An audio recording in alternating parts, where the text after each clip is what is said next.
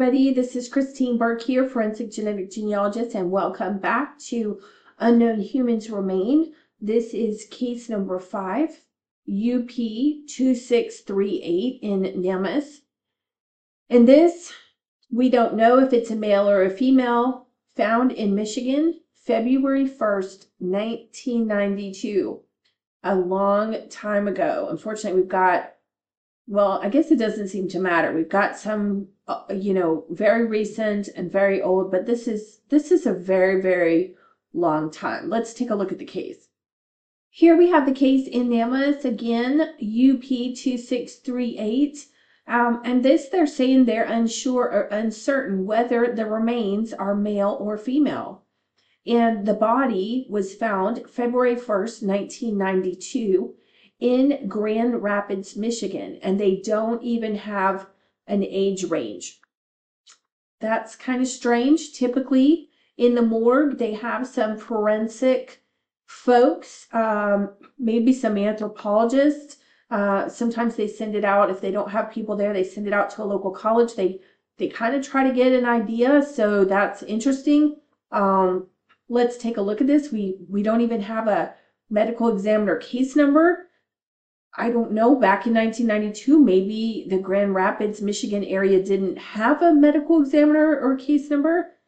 I, I don't know. We, we really don't have a lot of information here. Cannot estimate, unsure, uncertain race. Um, estimated year of death, 1940 to 1992. So, man, if this person died in 1940, that's that's a long time ago. That's 80 plus 80 plus years. All right. That's um not good, not good. Uh so this says the the circumstances, uh the person is an unidentified deceased.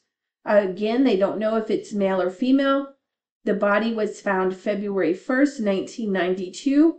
And the NamUs case was created September 18, 2008. So that's again a long time and then it says um, the medical examiner coroner, the QA, I guess that's the quality assurance, was reviewed September 19, 2008. Found in Grand Rapids, Michigan, 49504 looks to be the zip code in Kent County. And the details here say it's not recognizable, partial skeletal parts only. So we have absolutely, it doesn't say what skeletal parts, uh, nothing under hair color, head hair, body hair, facial hair, eye color, or anything. There is just absolutely, absolutely nothing as I look through here. When we pull up the map, it looks to be today in the middle of a neighborhood if this is, you know, sometimes with the zip code, maybe I'm looking at Google Maps, maybe Google Maps uh, goes right into the center of that zip code, the center of that neighborhood, but it is, it looks to be uh, northwest-ish Grand Rapids. Uh, that's a little strange. I'm going back to the case file. Partial skeletal parts only. I don't, I don't even know if it was found in someone's house or anything. We really don't know anything anything about this, but it looks like from if I put it on where the pin on the map is, it looks to be right in the middle of a residential neighborhood or a restaurant or something. Let me see if I put it on the, yeah, in front of a house. So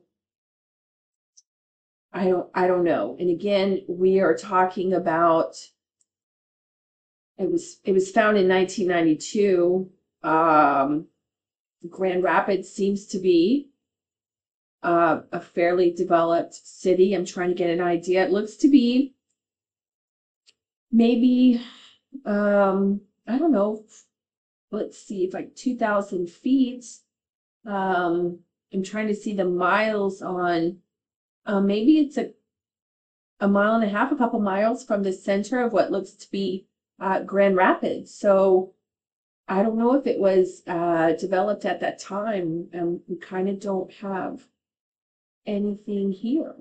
Um, I mean, it's a sad situation, but I I I'm sad, sad. We don't have anything to work on at all. So we would want to find out, um, you know, what kind of skeletal parts.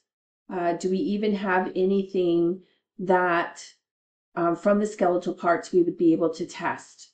Uh, and um, when you're extraction, extracting bone, um, especially old, old, old bone, which, for lack of a better term, um, if there's not, uh, you know, good, oh, I hate saying this, you know, mushy parts, um, you know, I don't know what we could do with it. Uh, they might have to grind it up, you know. So this, this, this would probably be uh, one of the more expensive cases to extract the DNA. Maybe we're looking around 2,500 to $4,000 to get this person identified. So, uh, sorry here, folks. I, I don't really have anything to tell you, but again, uh, we have nothing, absolutely nothing to go on. If this person died in, in 1940, that's a long, long time. That's a long, long time that somebody is waiting for their person. If you'd like to get involved, uh, we would appreciate you liking and subscribing on our uh, video channels. You can also join our community, the Everything Genetic Genealogy community, where uh, we are our members uh, who love doing this sort of stuff are working and trying to come up with information on these cases. We are uh, we have a, a, Give Send Go. Information will be uh, down below in the details and if you can spread the word, if, if you're in the Michigan area uh, or anywhere in the world and you'd like to sponsor the funds so that we could get the genome, the DNA part taken care of, our volunteers are willing to work the genetic matching for free. Um, once again, I appreciate your time. Uh, and thank you so much. And, and let's try to do our best to get this person identified. Thank you.